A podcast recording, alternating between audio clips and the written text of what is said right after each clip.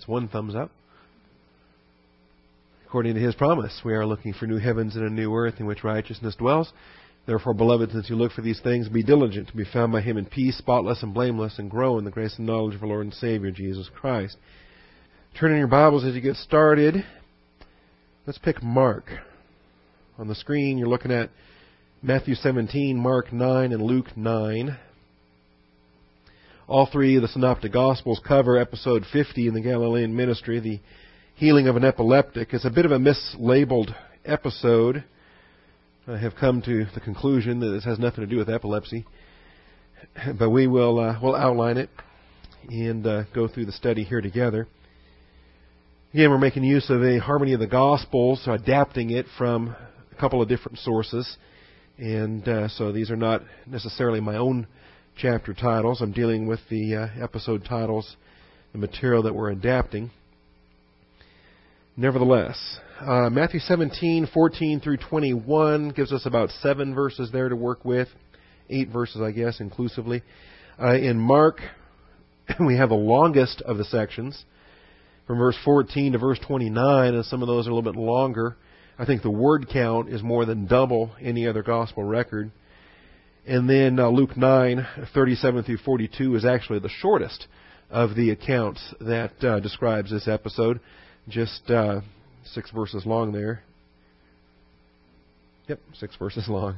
All right, so Mark 9, I think, is where we'll spend the bulk of our time. We will pick up details from the other two Gospels, of course. Before we begin, let's take time for silent prayer to make sure each one of us is equipped with the Holy Spirit prepared to handle spiritual truth. Shall we pray?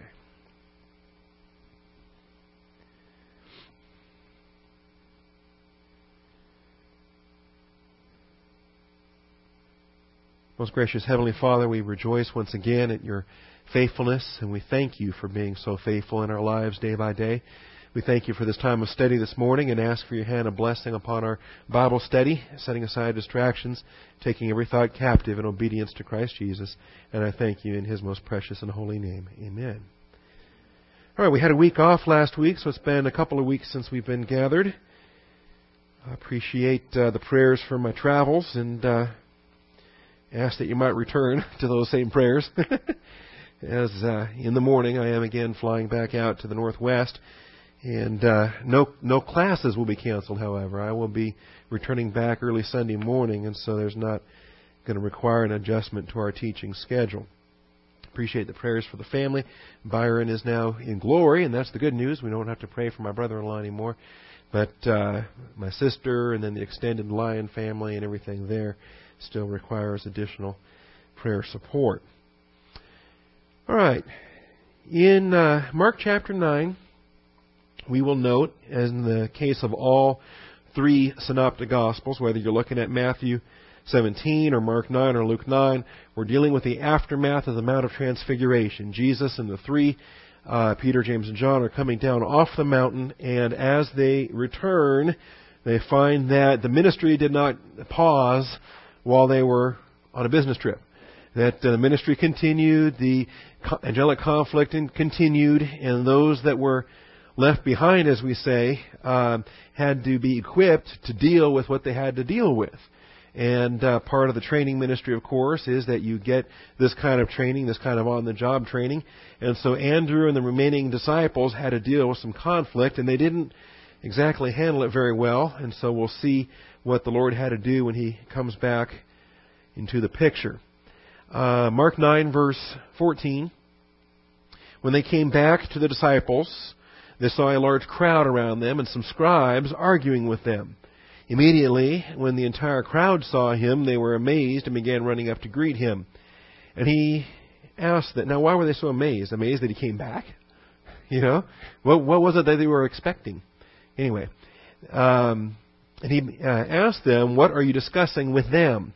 And one of the crowd answered him, Teacher, I brought you my son, uh, possessed with a spirit which makes him mute. And whenever it seizes him, it slams him to the ground, and he foams at the mouth and grinds his teeth and stiffens out. I told your disciples to cast it out, and uh, they could not do it. And he answered them and said, O unbelieving generation. Uh, in the Matthew and Luke accounts, that's lengthened out to unbelieving and perverted generation. And we'll spell that out for you here. Uh, how long shall I put up with you? Bring him to me. When they brought the boy to him, uh, in verse 20, when he saw him, immediately the Spirit threw him into convulsion, and falling to the ground, he began rolling around and foaming at the mouth. And he asked his father, How long has this been happening to him? And he said, From childhood. It has often thrown him both into the fire and into the water to destroy him. But if you can do anything, take pity on us and help us. What a statement. If you can do anything. Yeah. You only created the universe. I think you can uh, handle something like this. Verse 23 And Jesus said to him, If you can. Talk about the indignation there in his voice. All things are possible to him who believes.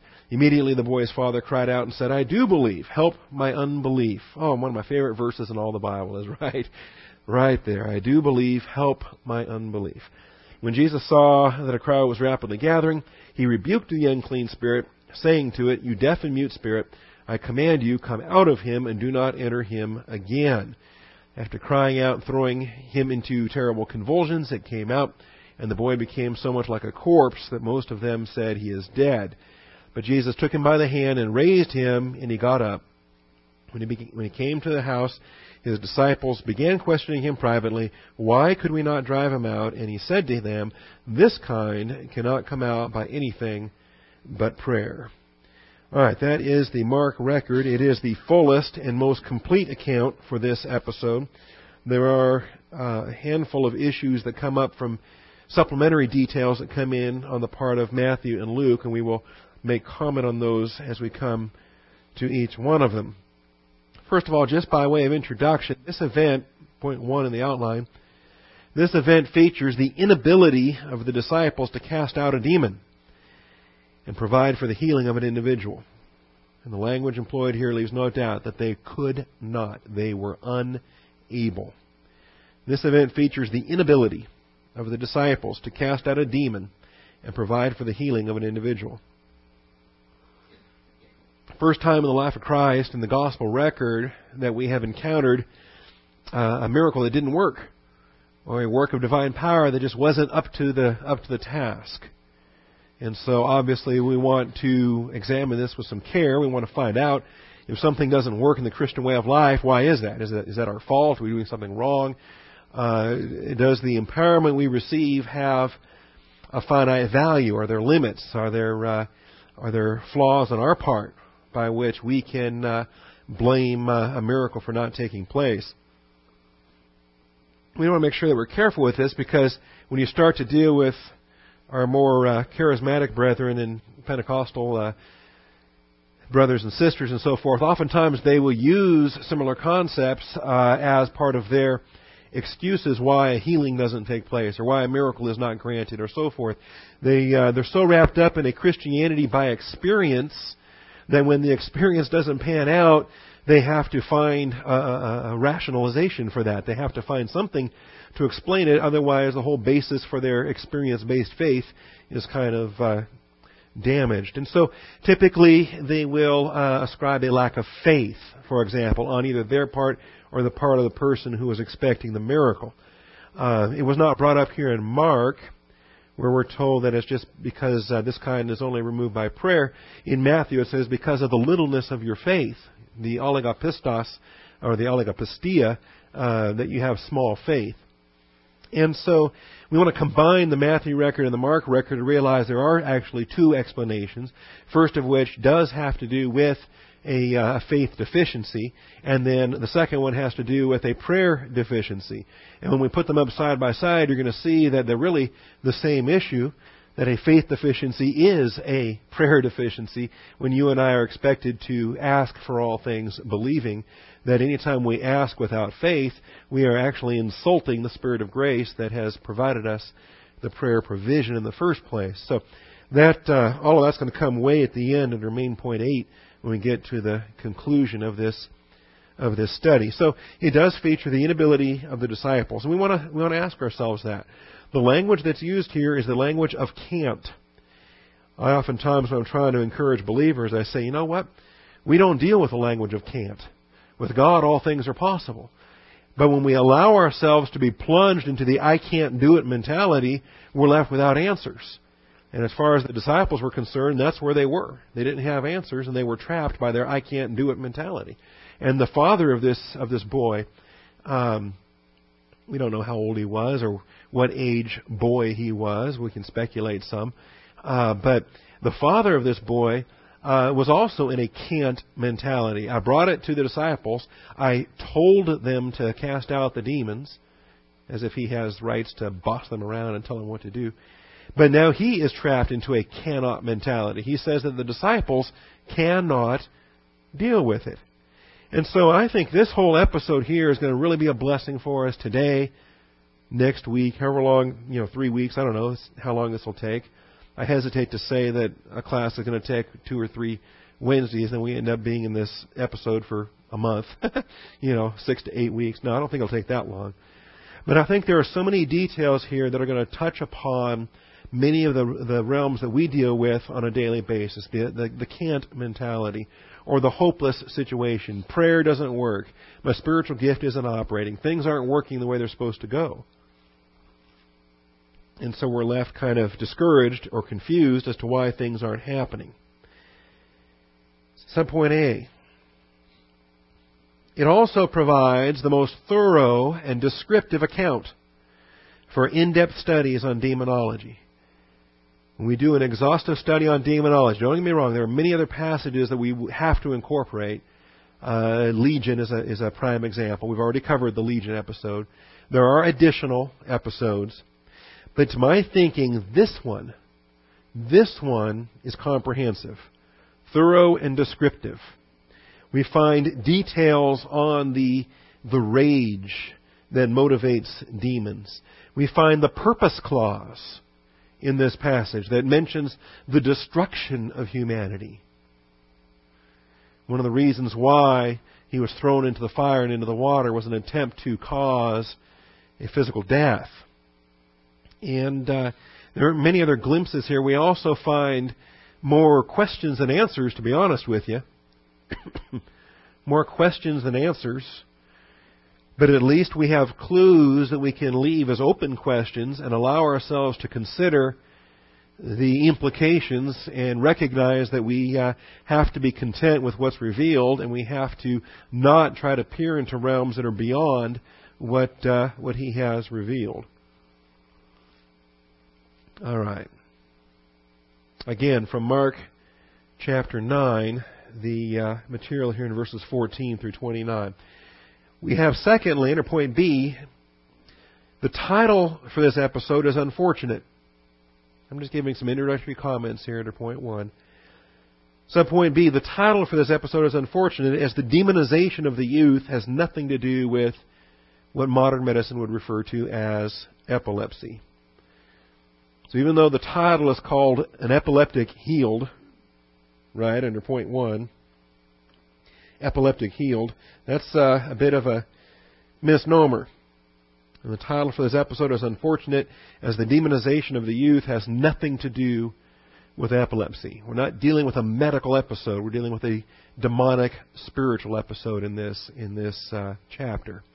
We're going to take some time to spell that out. Now, some of the symptoms seem epileptic, and some of the behavior that's exhibited could, uh, you know, lead towards a diagnosis of, of epilepsy. If uh, if we removed all of the details that we have in terms of the demons involved, and just for the moment pretend that that, that that's not a factor, and if we view this simply as a a, a physiological uh, event, then a doctor might be led to sus- to uh, suspect epilepsy.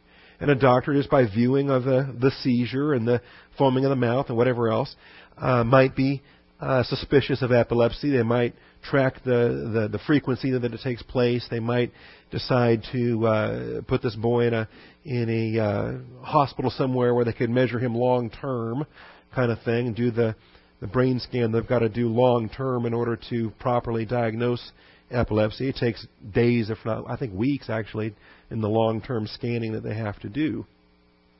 Well, they didn't have any of that back in those days, obviously. What they did have back in those days was a healthy respect for the reality of angels and demons. They actually had in the ancient world a much better um, grasp on the spirit realm that I think modern doctors today ignore. That uh, modern science today, modern medicine today, uh, completely discounts anything in the realm of of, uh, of spiritual life, anything in the realm of demons or fallen angels and so forth. Does not even come into the thinking of modern medicine as uh, far as what could be causing these physical effects.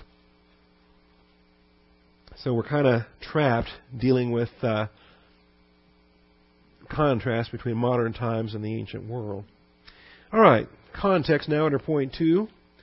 While Jesus, Peter, James, and John were up on the Mount of Transfiguration, Andrew and the remaining disciples encountered a spiritual battle of their own. While Jesus, Peter, James, and John were up on the Mount of Transfiguration, Andrew and the remaining disciples encountered a spiritual battle of their own. See, the conflict doesn't stop. It's because the Lord has uh, gone for however many hours or days that it was. You know, we, we really need to orient ourselves to the ancient world, and if they if they traveled uh, a dozen miles, that was a full day to get there, and then whatever long the event took, and then a full day to come back travel. Uh, was not like in modern times where you just go to the airport and travel 2,800 miles and you're you're back before the next church service Sunday morning. Time goes by. Also, uh, the point indicates Andrew, um, and some speculation on my part that in the chain of command of things, that Andrew was the senior ranking disciple when you study the uh, Dodecapostologue listings of the 12 apostles, uh, Peter, James, John, and Andrew are consistently the first four that are mentioned every time. The order changes somewhat. Peter is always first, but those four are always in the top third of the 12 apostles. And uh, typically, then, when Peter, James, and John are singled out, like the Mount of Transfiguration, the Garden of Gethsemane, other events where these three uh, are taken apart from the rest, uh, it's natural to figure that Andrew then is the one left in charge of the other the other eight disciples. Regardless, what was the battle featuring? Well, there were two issues, and I'm kind of curious as to which was worse. Obviously, there was a demon a demon resistant to their casting out. That tends to be the focus of the passage, tends to be where most of the commentaries fix their attention, where most of the preaching takes place, and rightfully so. It draws the bulk of the content of these verses. But there's a second battle at work. It's not as highlighted. In fact, there's only a single verse, I think, that really spells it out, and that's, uh, or a couple of verses anyway, verses 14, 15, and 16. The second battle were the scribes, resistant to their teaching. And clearly, there was an argumentation process. The arguing with them was continuous over time, described here in verse 14. Now, whether this was Caesarea Philippi or whether we don't even know precisely the exact town or village, or maybe it was even out of a town, but there was a crowd there at the bottom of the mountain or whenever they returned. So there was a demon resistant to their casting out, and there were scribes resistant to their teaching. When they came back to the disciples, they, they saw a large crowd around them. The crowd is actually in the active voice. It's accomplishing the activity. They have uh, gathered, and then they started to run up to mob the Lord some scribes arguing with them. The content about it, we don't know. But clearly, given the uh, attempt to cast out the demon and given their inability to do so, we know that the Jewish people had their own practices and traditions with respect to exorcism. They had their own rituals by which they could do certain things. The Lord uh, even threw it back on the Pharisees when the Pharisees said, well, he casts out demons. He, he uh, drives out Beelzebub by the power of Beelzebub, the the ruler of the demons.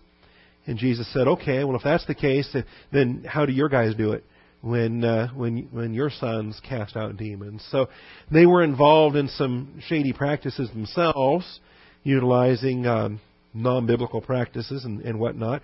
It's likely that that's the scope from which they were uh, arguing. We don't know.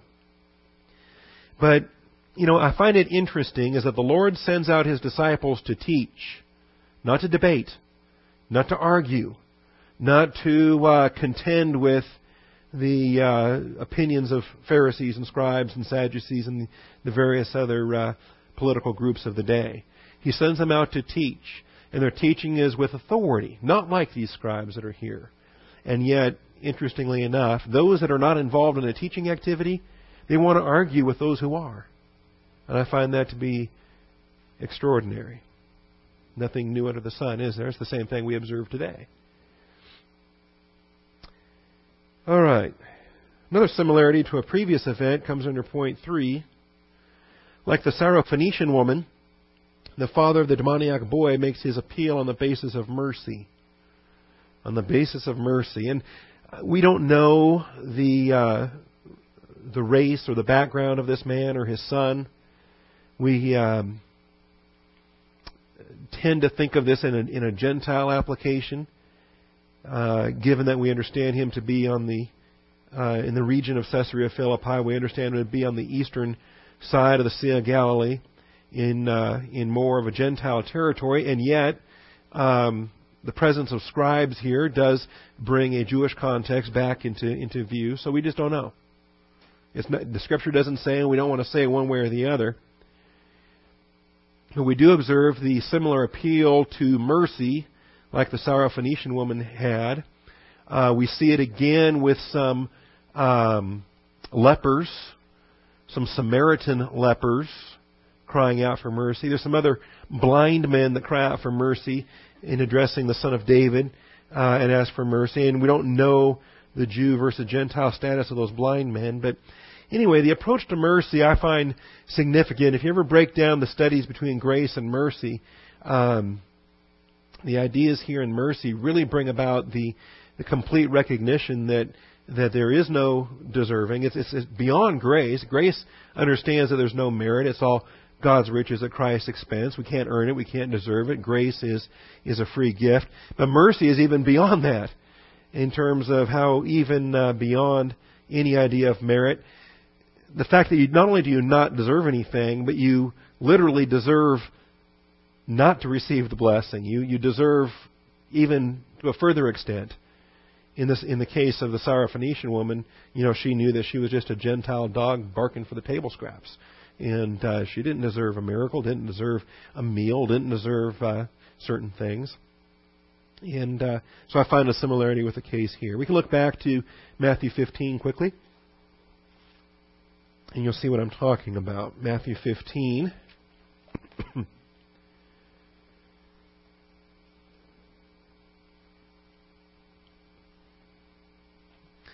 In verse 22, Canaanite woman from that region came out and began to cry out, saying, Have mercy on me, Lord, Kurios. Same address that the man had. He called uh, the father of this uh, lunatic, called uh, Jesus Kurios, called him Lord. Son of David, my daughter is cruelly demonized. Cruelly demonized. Uh, kakos is the adverb there, and then uh, um, attached to the verb to be demonized. Very similar to the description of that this man offers with respect to his son. Matthew 17:15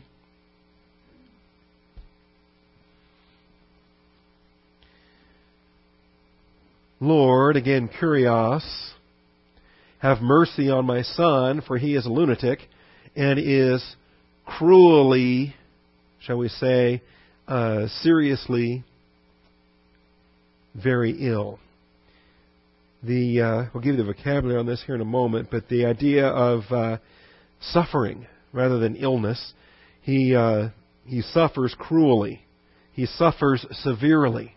It's the same adverb that the woman used with her daughter when she said her daughter was uh, uh, cruelly demonized, which I find to be kind of interesting. How do you how could you be demonized any other way? Besides cruelly, is there a, is there a demonization that's not as bad? Moderately demonized, I guess. I don't know, but anyway, it's the same kakos. It's the same adverb that's utilized there that's utilized here. Only here, rather than demonized, it says that he is uh, suffering, pascho, uh, suffering cruelly, suffering severely. All right, now the bulk of our study today, I think, is going to focus on the boy. So let's look at him under point four the son. You know, I think that so many of these uh, episodes um, really uh, fit well in, in, the family class um, atmosphere like we have here, and the the aspect like with life of David, life of Jacob, life of Christ, where we're hitting on so many of these issues that are really family issues, and you're dealing with loved ones, and you're dealing with those that you care about, and you're dealing with uh, certain things that even the Father himself dealt with, because the Father gave his Son that we might have eternal life. And here we have an episode with an only begotten Son. And uh, the man that is uh, at a loss because he loves his only begotten Son, and yet there is the angelic conflict in in this uh, in this episode. And so, when Jesus encounters this, you can imagine the details and the the thrust of an only begotten Son, a monogenes, the same language that we have in John three sixteen, that a monogenes is suffering, and that uh, the demonic realm appears to have the upper hand. Uh, it's it's really it's something that hits him pretty hard, wouldn't you think? And he uh, is motivated to um, to some pretty, shall we say, um, touchy emotions. He's moved. He's left almost speechless. He's frustrated over an unbelieving and perverted generation. And he, he almost in despair, almost in, in uh, a negative way, says, How long shall I put up with you? See, now don't get me wrong, he's not carnal, he doesn't sin, but it does reflect the difficulty with which emotionally um, a believer who is walking in the light has to uh, endure those that aren't. And uh, it's it's amazing. You've got people who who despise the Word of God, don't take time for teaching, don't have a priority for anything in the realm of spirituality. Uh, maybe they call you things or what have you. But then when things get tough, where do they turn? Oh, let's let's run to Jesus and he'll he'll uh, solve this problem for us. See. Anyway, we'll uh, we'll address some of those matters here shortly as well. All right, now who is this boy? Subpoint A, we don't really have a clue as to his age. I don't believe he's an adult son, but he's no longer a young boy because the reference to that he's had this condition since his childhood seems to indicate that he's no longer a young child. But some of the terminology uh, allows for him to be a little bit older. Anyway, it's called a son, which is a huios. Now that's uh, a son by position really does not give us an indication of age. It could be an adult son called a huios. The huios is the language of sonship in terms of uh, authority or position. Jesus Christ is the huios tou theou, the Son of God. So it does not speak of him being young. The other terms, though, do. We have little clues in uh, all three of the gospel accounts.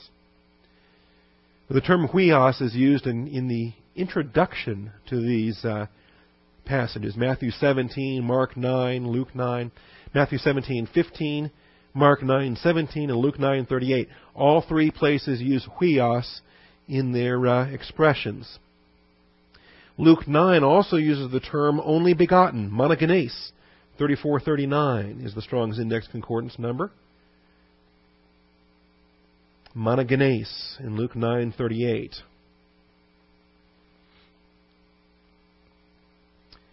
On the next day, when they came down from the mountain, a large crowd met him. And a man from the crowd shouted, saying, Teacher, Didaskala, I beg you to look at my son, my monogenes, my only, one of a kind, unique. Now, some of the uh, consideration to make with monogenes. Monos, we understand mono, only.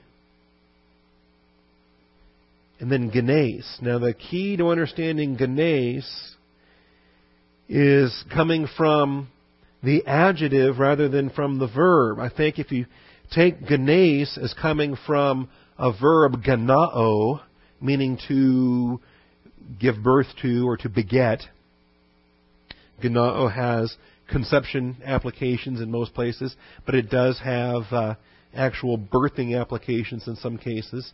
And in some cases, genao doesn't really differentiate between the conception and the birthing. It just has to do with producing of an offspring. Um, but if we if we take monogenes as the mono genao, the only one ever birthed, then uh, we we relate it to the birth, in which case begotten is okay, only begotten son. Um, but we run into issues there because there are uh, passages that describe monogenes uh, with individuals, most notably Isaac is the monogenes of Abraham, but we know that he was not the only one birthed by Abraham, not the only one ganaod by Abraham. Ishmael was ganaod first, and then uh, Keturah had seven other sons in addition to uh, the two from Sarah. And so if we if we limit monogenes to the only one ever birthed, I think we run into some problems. But if we take genes as coming from not genao to give birth, but we take it from genos, meaning kind, you're familiar with the classification of, uh, you know, in, in biology or botany or zoology, so forth, where you have kingdom, phylum, order, genus, species, right? You familiar with that? Got some high school students here nodding. All right. Well, the genus and the species are the last two, the lowest levels of the the, the typographical system there. And the Latin genus, G-E-N-U-S, comes from the Greek genos, G-E-N-O-S, and uh, I believe that's a much better uh, derivation for the monogenes. That the monogenes is not only begotten, the monogenes is only uh, one of a kind. His one of a kind son. See, God the Father has many sons. You and I are sons and daughters of the Father, and we are begotten of the Father. We are born not of the flesh, but of the Spirit, see, in terms of our new birth in Christ. And so, uh, we are sons of the Father, just as Jesus is the Son of the Father. However, there is a huge difference between Jesus and us. He is literally and ultimately the one of a kind. There is none other like him, sinless, perfect, eternal, uh, the God man, of which there is only one. So, uh, anyway, there's a lot of work to do with that. And I spend the time here to highlight this because it will come up again in the very last verse that we deal with, where in verse 29 he said to them, This kind, this genos, this kind. Kind of what? Well, kind of demon. Kind of evil spirit, unclean spirit. This kind of spiritual force of wickedness in the heavenly places cannot come out by anything but prayer. And we understand that there are actually different uh, classifications of spirit beings. They're not all the same. They're not all in, of the same constitution or the same makeup or the same origin or the same uh, nature. There are distinctions to be drawn between spirits. Anyway, I'll spell that out for you at the end of the study, and we won't go into a tremendous amount of detail, but just enough to recognize that there are uh, some deeper angelic studies that we need to take place. All right. He's also called a boy. Two different terms, pais and paidion. Pais is a term for youth. Paidion is a, is a diminutive sort. But Matthew and Luke use pais, and Mark uses paidion. Pais is number 3816, and paidion is number 3813, if you want to put Strong's numbers attached to each of these. And these give us a little bit of clue as far as the age is concerned that this is not an adult son. By being called a pais, he is still a youth. he might be, um, I think there's a, a reference to Isaac as a pais, perhaps, uh, when he's being sacrificed. So he could be upwards of about 20. He could be a teenager. Uh, he could be old enough to be married, but not actually married. Paidion is more diminutive, and so, uh, given all this uh, little bit of information here, it's likely that he's probably uh, not yet teenager, but still not yet, but still older than simply a toddler. I think the indication when he says, How long has this been happening to him? And he says, Well, since childhood. Obviously, that means that some time has gone by, but not so much now that he is a, an, a grown adult man. All right, now let's get the details from each gospel, starting with Matthew. So let's flip over now to Matthew 17, and we'll get the details out of this one. Matthew 17, 15.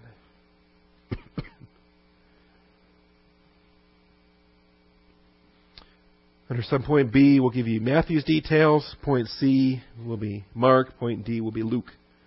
Just so you know. I don't know how far we'll get this morning. Don't know how long my voice will hold out. Plus, we could hear a trumpet any moment anyway. So this is all this is all speculation. Rapture pending.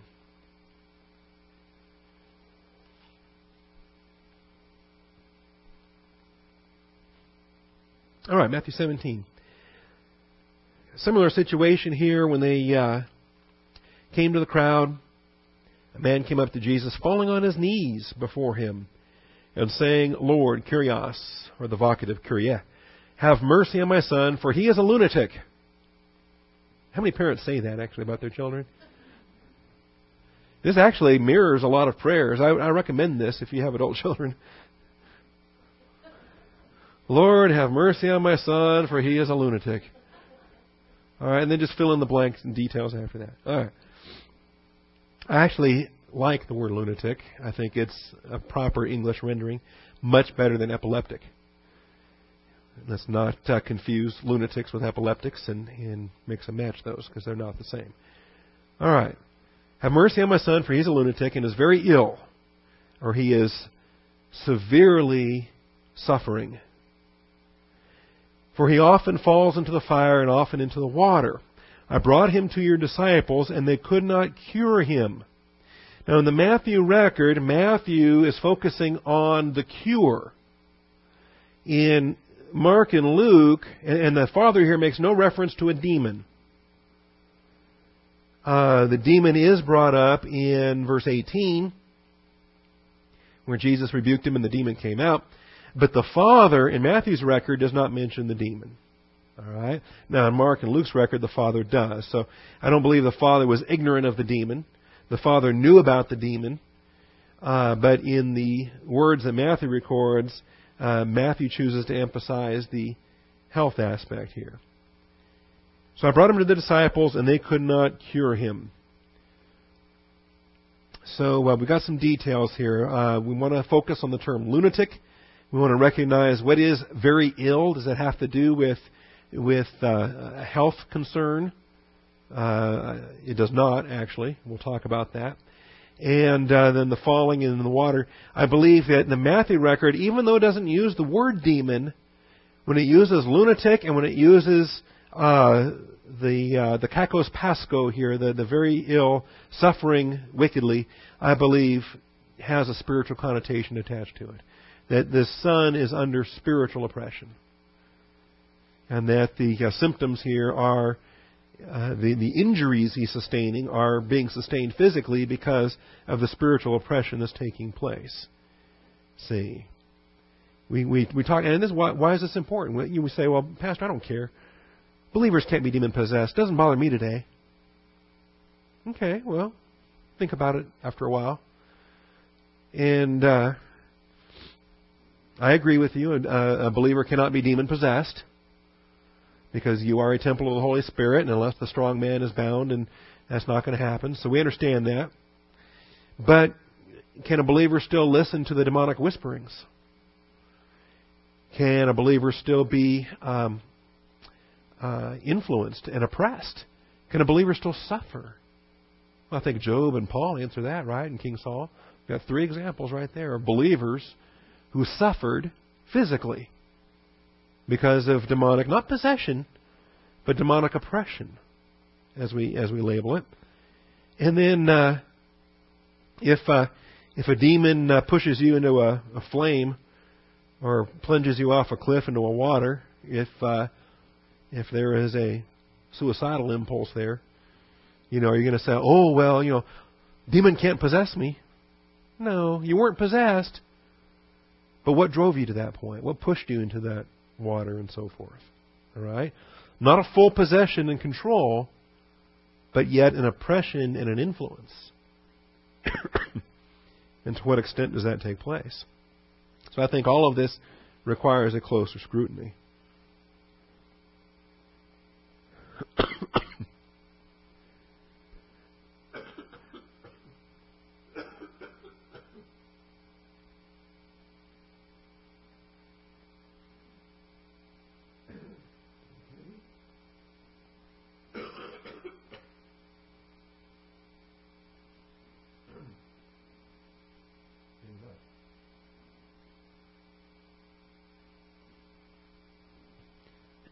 can demons take the form of phlegm?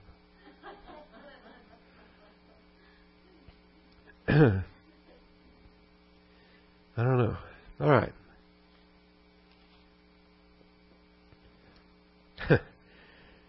all right, what does Matthew say here? First of all, let's deal with the lunatic. Subpoint one. He is a lunatic. The footnote says moonstruck. moonstruck. Depending on which New American Standard Bible you're reading, some New American Standard have a footnote there and some do not. My pulpit edition does not. Another one that I have at the house does. And it's not simply a limit a difference between the 95 update and the older New American Standard either. Different uh, editions, different publishers, or different uh, editions may or may not have the same footnotes. So he is a lunatic. Footnote moonstruck. Vocabulary is seleniazomai. From Selene, Idzamai. Selene means moon. You know any girls named Selena or things like that. Okay. There was even in ancient Greek mythology, there was the moon goddess Selene.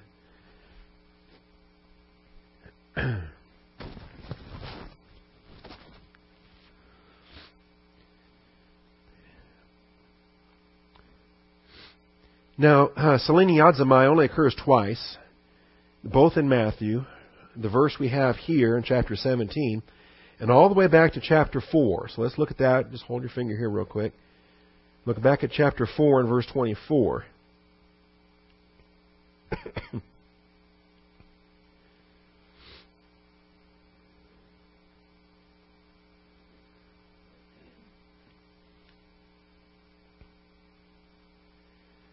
the news about him spread throughout all Syria. Interestingly enough, I believe that's the same region we're, we're currently dealing with in chapter 17. They brought to him all who were ill and those suffering with various diseases and pains. And then it goes on to describe demoniacs, epileptics, that's our term, seleniazomai, and I, I believe epileptics is an unfortunate translation. And I believe epileptics is, uh, is uh, incorrect because Greek actually has a term for epileptic, and uh, believe it or not, it's the very term from which the English word epileptic comes from. See. And I'll spell that out for you here in some point too. But I find it amusing, just on a linguistic basis. There's nothing funny about epilepsy, but on a, on a, on a linguistic basis, if you have a word from which our English word comes from. Like epileptic. Comes from the Greek epileptikos. All right? Just pronounce epileptic with a funny accent and you, you're, you're almost there.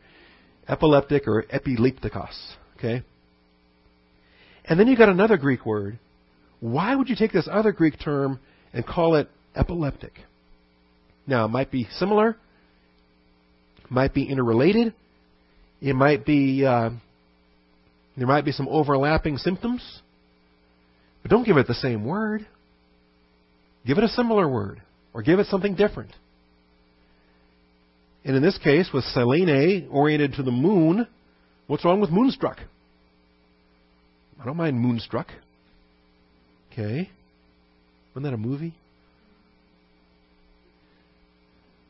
It wasn't a guy movie, though. All right. No dragons, no swords, nobody died. All right. anyway, I'll talk about that again here in a moment. But we have, notice the, the, the triplet here demoniacs, epileptics, and paralytics.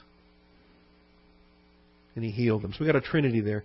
And demoniacs is right next to the the seleniadzo, the the uh, moonstruck, which begs the question then: What's the difference between demonized and moonized? Moonied. Okay. We've got, demoniacs. I guess then we have mooniacs or something, right? Not a maniac, a mooniac. All right.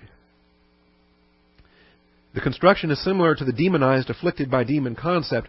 This idzamai is the same thing. Daimonidzamai.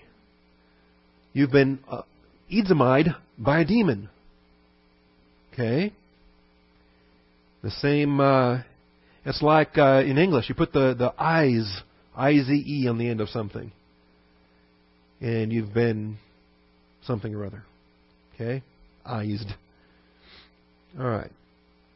So, uh, di, uh, is to be demonized. To have a demon afflict you, you've been demonized. Make sense? Now, selenizomai, you've been selena-ized, moonized, as it were. Okay, that's what we're trying to say. Similar construction. Now, we actually know quite a bit about Zamai, not from the New Testament per se. As I mentioned, there's only two instances, both by Matthew. Dr. Luke does not use the term, by the way, when we look at Luke's vocabulary. Um, there is, and good luck writing this all out, if you just abbreviate CCAG, all right, Catalogus Codicum Astrologorum Graecorum, CCAG. 12 volumes, published uh, between the years 1898 to 1953. It was a project over 50 years long to catalog everything. And what they cataloged in this CCAG project was a vast body of Latin literature from the first century and beyond, where the Latins, the Romans, had compiled uh, all of the wisdom that they could from the Greeks. That's the Graecorum part. So it's a catalog. It's a catalog codicum. It's a um, uh, the encoding of all the Greek astrological wisdom. Everything that the Greek philosophers could tell them about astrology, about the planets, about the stars, about their mythology, about the gods, about the moon, for example. And uh, a vast body of literature uh, compiled, as I mentioned, in uh, 12 completed volumes over a 50 year span by 20th uh, century scholars. Anyway, if you do find such a reference, look up volume 9. Don't, don't have to read all 12 volumes. But in volume 9, section 2, pages 156. On page 156, look at point 10 following. Anyway, you will find some detailed descriptions on demoniacs, epileptics, and seleniacs. They distinguish between the three concepts. They understood people that were afflicted by demons, and the Greeks called them demoniacs. They understood people afflicted by epilepsy, and they called them epileptics. And they understood and recognized people that were afflicted by the moon, and they called them uh, seleniazomai, what I'm calling seleniacs.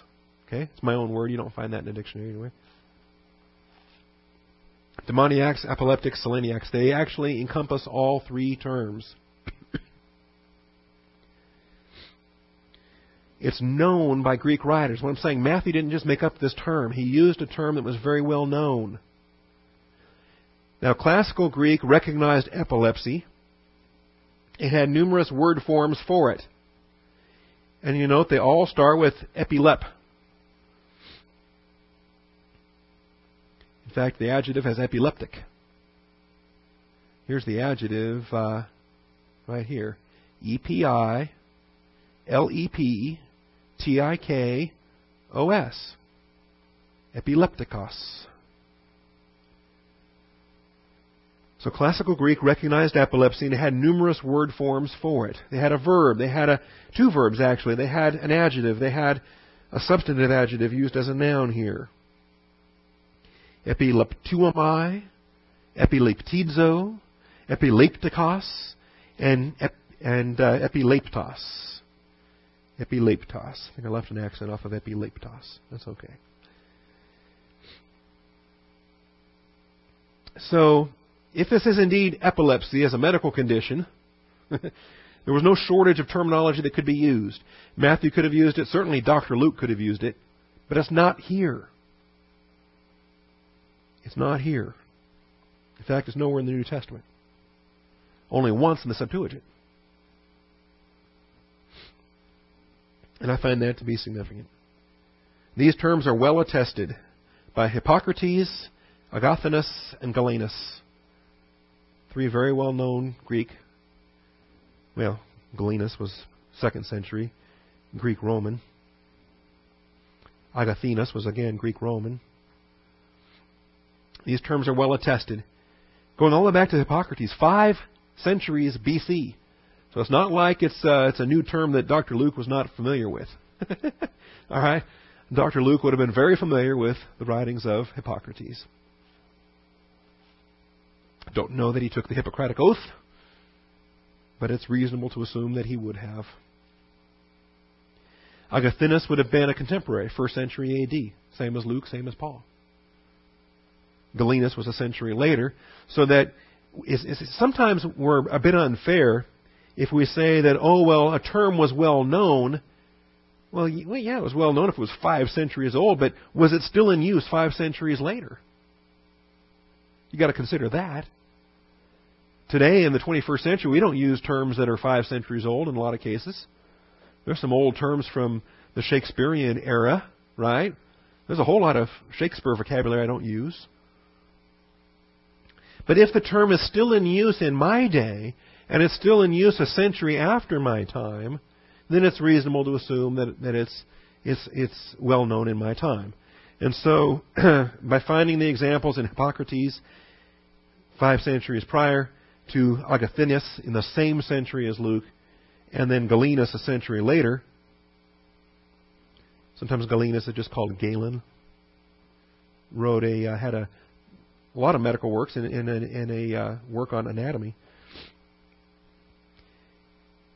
The Septuagint uses it in 1 Samuel 21:15. You remember this from the life of David? 1 Samuel 21:15. Let me get to 1 Samuel here. Come before Psalms or after Psalms? Oh, there it is. I'm teasing. I do so much typing anymore rather than flipping that uh, sometimes I have moments where I got to stop and remember. All right. David took these words to heart, and he greatly feared Achish, king of Gath. So he disguised his sanity before them, and acted insanely in their hands, and scribbled on the doors of the gate, and let his saliva run down into his beard. Then Achish said to his servants, Behold, you see the man behaving as a madman. Why, uh, why do you bring him to me? Do I lack madmen that you have brought this one to act the madman in my presence? Shall this one come into my house? Anyway, this was the context for which the Septuagint shows epileptos or epileptikos in uh, in this in this context for madman. All right. Verse 15, I believe, in the English, verse 16 in the Greek. The Septuagint is versified a little bit different. Secondly, again, the term epileptos. An interesting account of the treatment of epilepsy by Rufus of Ephesus. You ever heard of him? Probably not. Rufus of Ephesus in the second century AD. He wrote a uh, description of epilepsy and how to treat it. Indicates a purely physical understanding of both cause and treatment. An interesting account of the treatment of epilepsy by Rufus of Ephesus in the second century AD indicates a purely physical understanding of both cause and treatment. In other words, by this point of time, already in the ancient world, they were starting to draw a distinction between a medical condition like epilepsy and a spiritual affliction like a demoniac or seleniazomai, a mooniac, the moon affliction.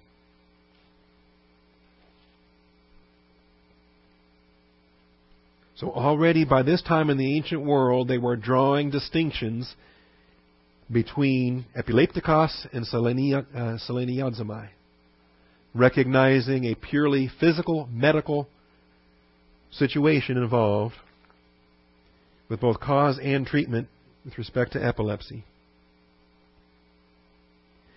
And so,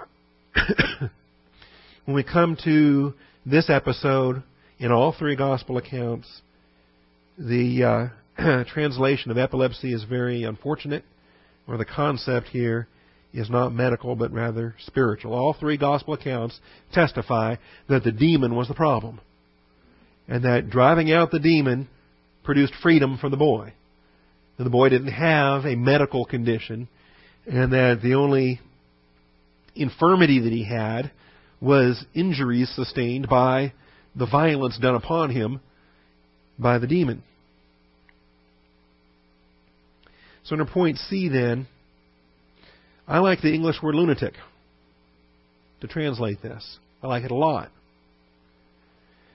Because of the etymology of lunatic. Lunatic is our English word that comes from the Latin with reference to the moon.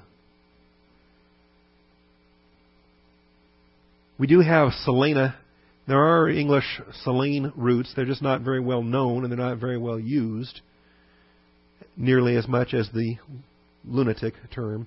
The English lunatic corresponds to the moon. The Latin is lunaticus and is preferable to epileptic medical terminology. I would rather not use medical terminology in this passage. I would rather use lunar terminology in this passage because that's what the New Testament uses. So the Greek manuscripts use. He is a lunatic.